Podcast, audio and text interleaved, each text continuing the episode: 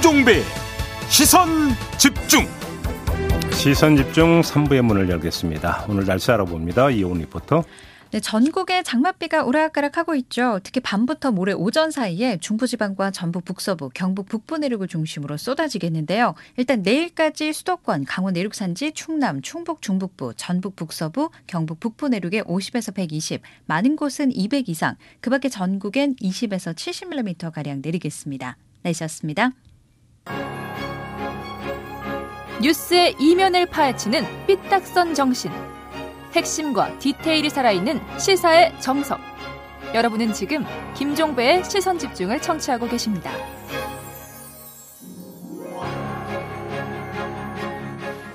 네, 서해 공무원 피격 사건을 둘러싼 정치권 공방이 아주 거셉니다. 먼저 국민의힘이 관련 TF를 발족을 시켰는데요. 더불어민주당도 이에 대응을 한 차원에서 테스크포스를 구성을 한다고 어제 밝혔습니다.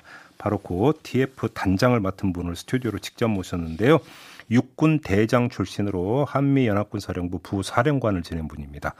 김병주 의원 모셨습니다. 어서 오세요. 네, 안녕하세요. 김병주입니다. 네, TF는 발족을 한 겁니까? 네, 어저께 발족을 음. 했습니다. 주말에 여러 토의를 거쳐서 네, 네, 구성을 했습니다. 일단 그럼 좀 총평부터 좀 듣고 싶은데요. 그러니까 국민의힘에서 제기하고 있는 의혹의 큰 줄기는 역시 청와대 쪽에 좀 맞춰져 있는 것 같아요. 네. 그러니까 월북으로 결론 내리는 과정에서 청와대의 개입이 있었다. 그리고 청와대가 생존 사실을 보고받고도 구조 지시를 하지 않았다. 뭐 이런 것들이 이제 큰 의혹의 줄기로 지금 그 제시를 하고 있는데 네. 좀 간략히 총평부터 좀 듣고 싶은데요.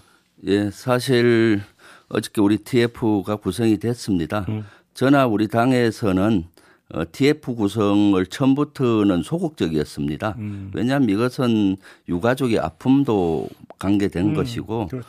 또 SI 정보, 특별 정보 이런 게 노출되면은 안보에도 해악을 음. 끼치기 때문에 이런 것들이 정치권에서 와글와글 하는 것 자체가 음. 국익 차원에서 안 좋겠다 해서 소국 대응을 했었는데 어 국민의힘에서 TF를 구성을 해서 계속 정쟁으로 나와서 결국은 저희도 TF를 구성해서 음, 음, 음. 어 해야 되겠다 했고 TF 방향은 앞으로 어, 진실 규명이죠. 네. 그 유가족들이 가장 애타게 생각하는 것, 또 국민이 또 궁금해하는 것은 월북이냐 아니냐의 팩트 아니겠습니까? 네. 그런 것들을 다시 한번 들여다보고 음. 음. 또 이러한 국민의힘에서 여러 가지 정치 공세로 나오는데 음. 국민들에게 이러한 사항을 바로 알리는 것 그런 것들을 하려고 합니다. 알겠습니다. 어제 저희가 이제 그 국민의힘 TF 단장을 맡고 있는 하태경 의원하고 인터뷰를 해서 여러 가지 질문을 드렸는데 이제 비슷한 좀 그 틀거리로 그 의원님께도 좀 질문을 드리고 싶은데 네.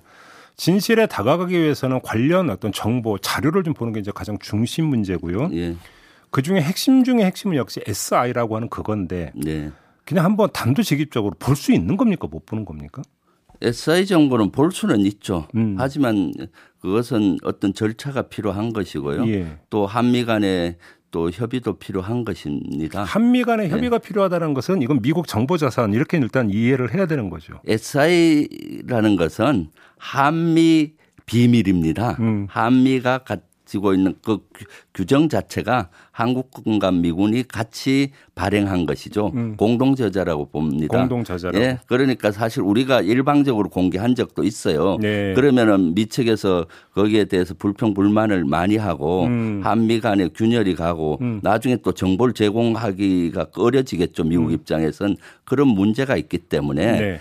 미 측의 협조를 구해서 제한된 범위 내에선 저는 할 수 있다고 봅니다. 그런데 그 미국의 예. 협조를 구하는 창구는 아무래도 정부가 될 수밖에 없을 텐데. 예, 당연하죠. 근데 예. 윤석열 대통령은 그거에 대해서 이미 부정적인 입장을 피력한 바가 있거든요. 네. 그럼 이게 접근이 가능합니까?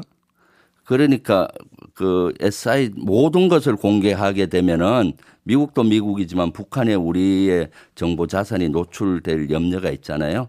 그런데 지금 이슈가 되는 월북이냐 아니냐의 음. 이슈 부, 부분은 그 당시 고 제한된 부분은 저는 어, 공개할 수 있다고 봅니다. 지금처럼 이런 정쟁이 일어나고 음. 소모적 논쟁이 지속되는 경우는 여러 가지 그 그런 것보다는 차라리 공개를 해서 클리어를 하는 게 좋겠다. 근데 아직은 이제 그 보지를 않은 상태니까 네. 그러면 이제 당시 어떤 문재인과 청와대 인사들이나 국방부 인사들에 대한 로부터 이제 어느 정도 이야기를 들으셨는지 좀 궁금한데요. 그러면 근데 사실 지금 SI라고 하는 이 명칭은 많이 이제 회자가 되고 있지만 내용은 사실은 거의 공개가 안 됐으니까 네. 어느 정도로까지 그러면 그게 근거가 될 수 있는 것이냐 혹시 좀 얘기 좀 들으셨습니까? 그것은 2년 전에 이 사건이 발생했을 당시에 제가 국방위 국방위원이었고 네. 그 당시 국방위 비공개 회의에서는 아주 소상히 그, 합, 그 국방부 장관과 특히 합참 정보본부장이 얘기를 했습니다. 어느 정도까지 그때 그 자리에서 보고가 됐어요? 아주 정보본부장이 아주 세부적으로 보고를 했어요. SI 내용 상당 부분이 그때 보고가 네, 됐습니까? 그래서 제가 그걸 제지를 했었습니다. 저는 오랫동안 39년 동안 음, 군대 생활을 했고 SI에 대해서 너무 잘 알기 때문에 네. 정보본부장이 너무 세부적으로 보고를 해서 음. 잠시 그 이것은 비공개 회의라 하더라도 음. 국회의원들에게 이렇게 얘기를 하는 건 적절하지가 않다. 오. 조금 더 수위를 조절해서 얘기해라. 예. 왜냐하면 비공개에서 물론 전부 다 서명을 했지만은 예. 앞으로 비공개 끝나고 공개 안 하겠다고 다 서명을 했어요. 의원들, 서약서를 의원들 각서 비슷한, 예. 받았지만은 예전에 보면은 항상 이것이 또 나중에 흘러 나오게 되고 네. 어떤 경우든 간에 그랬을 때는 안보 한미 안보나 또는 정보 자산에 해를 끼치니까 너무 많이 공개는 하지 마라. 라고 제가 오히려 제재하고 혼을 낸 적이 있습니다. 그러면 그럴 정도로 구체적으로 세부적으로 공개가 됐었던 거죠. 그러면 그렇게 세부적으로 때 보고된 내용에서 보면은 월북이라고 판단 내릴 수 있는 충분한 근거가 됐다고 지금 평가를 하시는 겁니까? 네, 그렇습니다. 그래서 그래. 예. 비공개 회의 국방위 비공개 회의가 끝난 시점에 음. 여야 국회의원 모두가 월북이 맞겠다라고 다 인정을 했던 것이죠. 그러면 그때 그 회의록을 좀 그 제한적으로라도 지금 공개를 할 수가 없는 겁니까?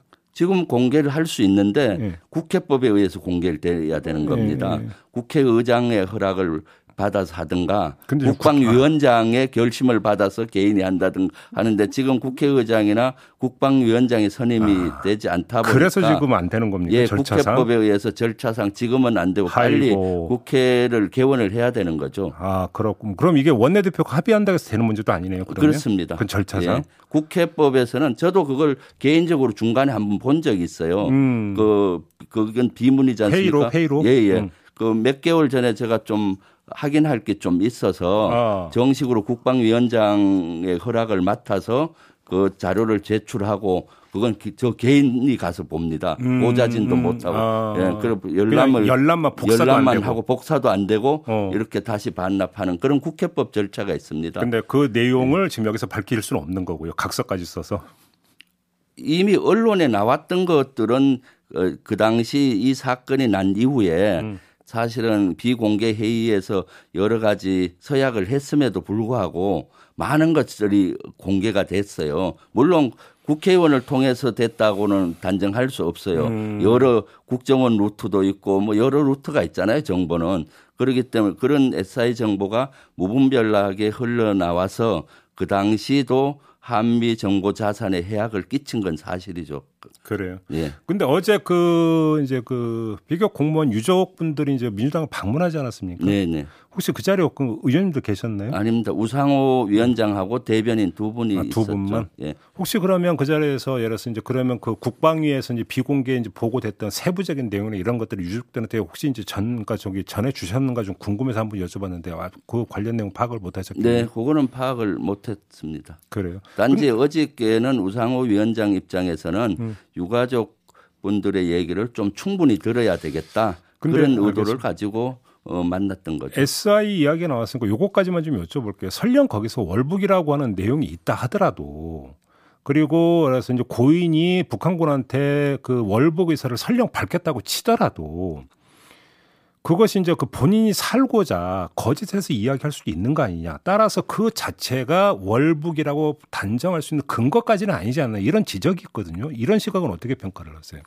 그 단순히 월북이란 그 장가는 월북이라는 단어도 있다고 했고 음, 음. 그다음은 그때 여러 가지 정항이 있지 않습니까? 네, 네, 네. 정항을 그 한 단어만이 아니라 음. 그 전체 정항을 보게 되면은 음. 그 월북으로 추정된다 이렇게 국방부에서 공식적으로 정부 그러니까 판단을 했었죠. 저희가 지난주에 서주석 그 안보실 제일 차장하고도 인터뷰했는데 비슷한 말씀하시는데 그럼 네. 그 구체적인 정황이라고 세부 내용이 뭔지를 모르니까 그러니까 그 정황은 답답하네요. 그 부분은 여야가 합의해서 음. 그 SI 정보를 그 합참에 가지고 있는 SI 정보를 보면 될 것 같습니다. 근데 어차피 윤석열 네. 대통령이 좀 부정적인 입장을 필요하겠다면 국민의힘에서도 SI 정보를 보자라고 뭐 적극적으로 팔걷업치고 나설 가능성이 그렇게 높다고는 볼 수 없는 거 아니에요? 그러니까 이것이 이율 배반적이죠. 네. 사실 이 사건의 핵심은 음. 지금 유가족이 요구하는 것은 월북이냐 아니냐의 진실 규명입니다. 예, 핵심적인 사건 네. 그거죠. 그럼 그, 그 부분만 집중적으로 좀 해결을 하면 되는데 음. 지금 그거보다는 정치 공세로 나와서 음. 대통령 기록물을 뭐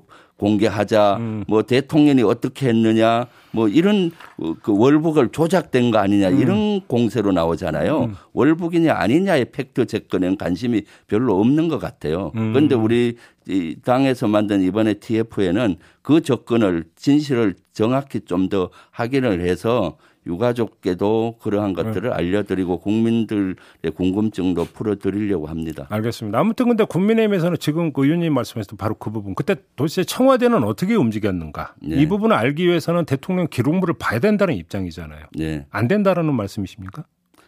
쉬운 길부터 가야 되는 거죠. 대통령 기록물 보기에는 여러 가지 그 어려운 절차가 있지 않습니까? 음, 음. SI 정보는 솔직한 얘기로 윤석열 대통령이나 이종섭 장관이나 지금 보겠다고 하면 당장 볼 수가 있습니다. 본인 미국을, 행정부에서. 미국을 설득할 수 있다.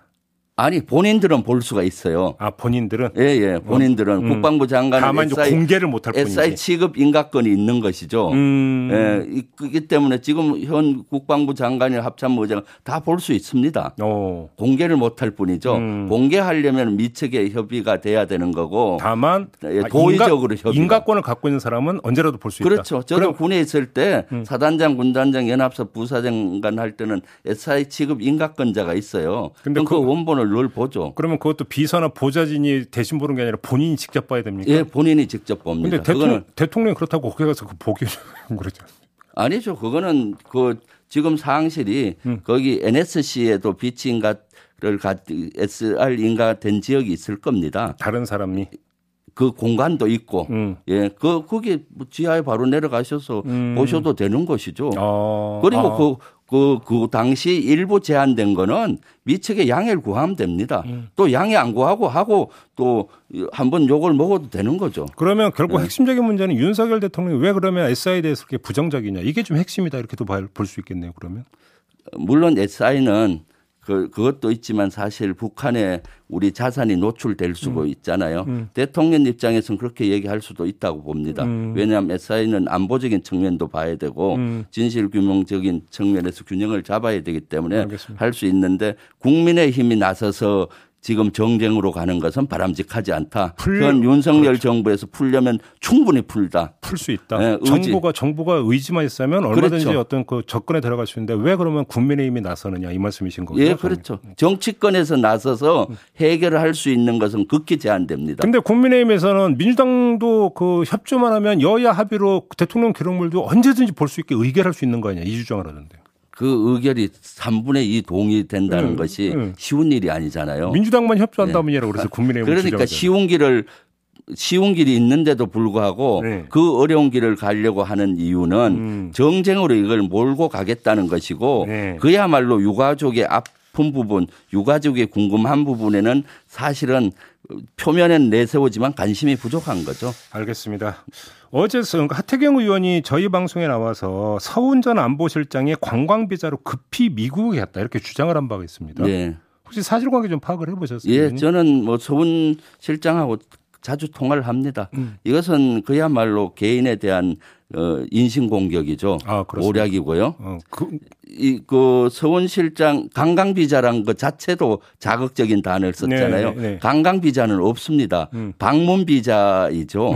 그리고 네. 비완이냐, 뭐 피냐, 음. 뭐 재인납 이런 용어를 쓰는 거고요. 네. 그리고 서원 실장은 이 사건이 나기 전에 이미 갔습니다. 12일 날 출국을 했고요. 음. 16일 날 이제 해경하고 아, 국방부에서 출국 시점이 12일이었어요. 예, 예. 음. 그리고 또 출국하려면 비행기로 가잖아요. 예. 비행기 예약은 최소한 2, 3주나 한 달 전에 하지 않습니까? 예, 예, 예. 그 비행기 예약할 시점은 이런 사건이 터질이라고 예상한 사람은 음. 아무도 없습니다. 그리고 어떤 비자였는지 혹시 확인해 보셨어요? 그거는 방문 비자였고 예. 단지 간 이유는 음. 그쪽 연구소에 초청 초청으로 음. 이렇게 갔는데 지금은 아마 먼저 사전 답사 형식으로 간 걸로 추정이 돼요. 왜냐하면 아, 사전에 어느 연구소로 할 거, 예, 음. 초청은 받았지만 바로 응하긴 뭐 하지 않습니까? 음, 음. 그래서 면담도 해보고 그 지역 아파트도 구해야 될 것 같고 시세도 확인해야 되고 아. 또 여러 사람 만나야 되고 하니까 본격적으로 연구원 생활 하기 전에 먼저 가서 사전 답사 그런, 차원에서 먼저 갔기 때문에 저는 예, 들었어요. 방문 비자를 예. 거다. 그러면 예. 일단 오, 다시 돌아오겠네요, 서울 실장. 서울 실장은 안부 실장도 하고 음. 고위직에 있었잖아요. 네네네. 네, 네. 미국 가 계셔도 한 두세 달에 한 번씩은 오셔야 될 겁니다. 네. 한국에서 예를 중요 세미나를 한다든가 하면은 음, 음, 음. 초청 또 받을 것이고 네. 어, 그래서 저는 하태경 의원님이 그런 사실관계와 잘 확인을 안 하시고 마치 음. 도피한 것 같은 음. 뉘앙스로 얘기를 하시는 거는 예. 그야말로 개인의 명예실 주고 인신 공격이죠. 아, 이런 것들이 참 저는 어 너무나 우려스럽고 음. 그렇습니다. 알겠습니다. 개인의 이런 인권을 중요시하면서 이렇게 하면 안 되는 거죠. 마무리로 그러니까 조금 전에 이제 대통령 기록물 공개 그러니까 질문을 드려서 어제 유족들이 민주당한테 대통령 기록물 공개에 대한 국회 의결을 추진해 달라. 그다음에 7월 13일까지라는 시한까지 정했는데 혹시 좀 이 자리를 빌어서 좀 답변을 주실 수 있습니까?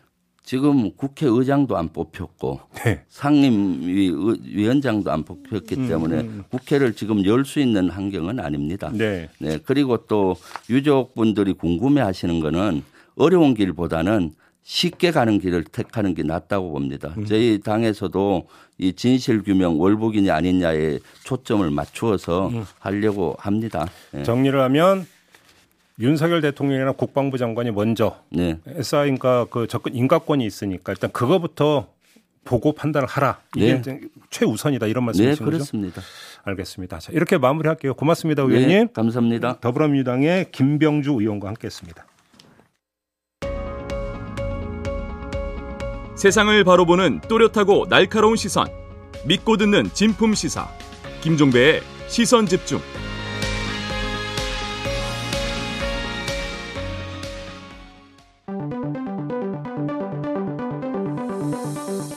놓쳐선 안 되는 뉴스 빠짐없이 전해드리겠습니다. 여기도 이슈. 네, 나경철 뉴스캐스터 모셨습니다. 어서 오세요. 안녕하십니까? 네, 첫 번째 이슈는요.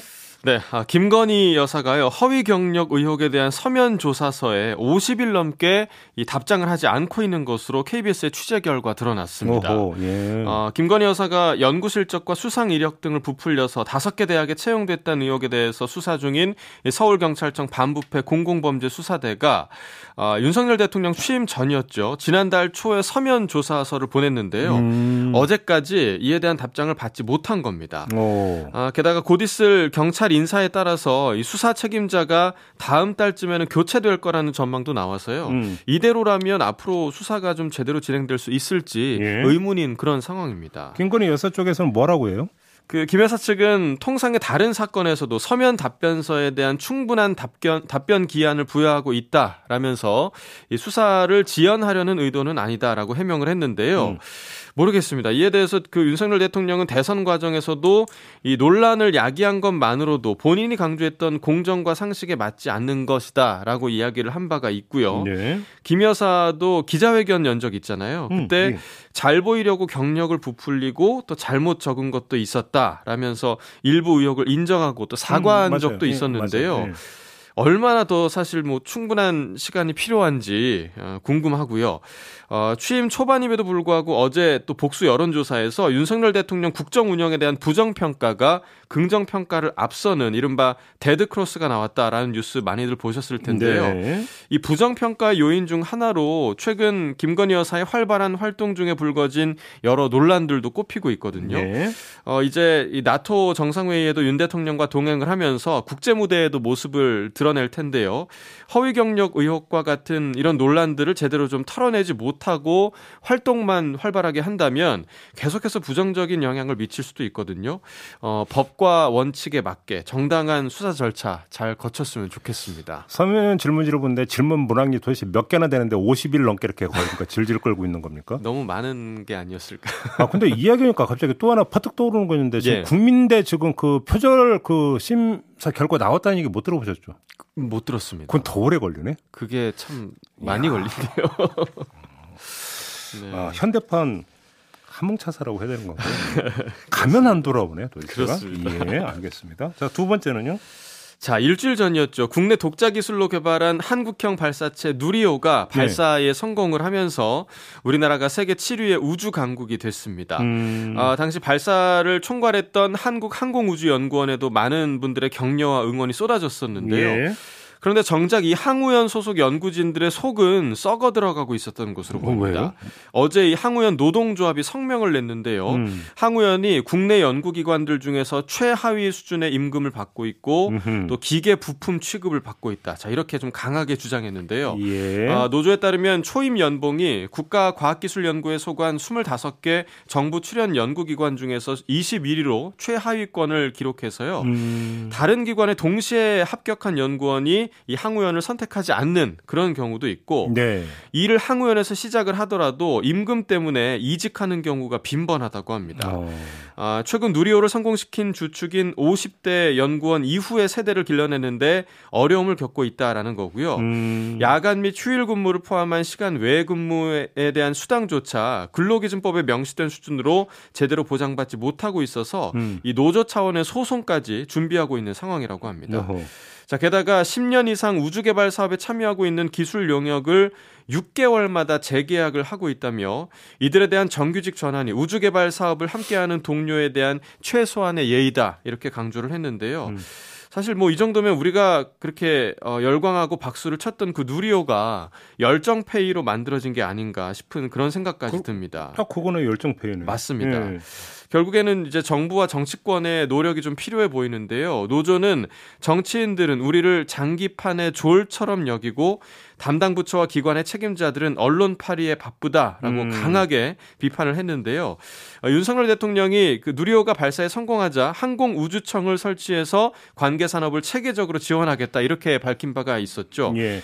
이것도 하나의 숟가락 얹기처럼 좀 보이지 않으려면 음. 새로 그 정부 부처 신설하기보다는 지금 이미 일하고 있는 분들에 대한 정당한 대우가 먼저 이루어져야 하지 않을까 하는 생각이 듭니다. 기술은 첨단을 달리는데 후상 복지는 뭐 엄청 지금 낙후돼 있다는 얘기네요. 그렇습니다.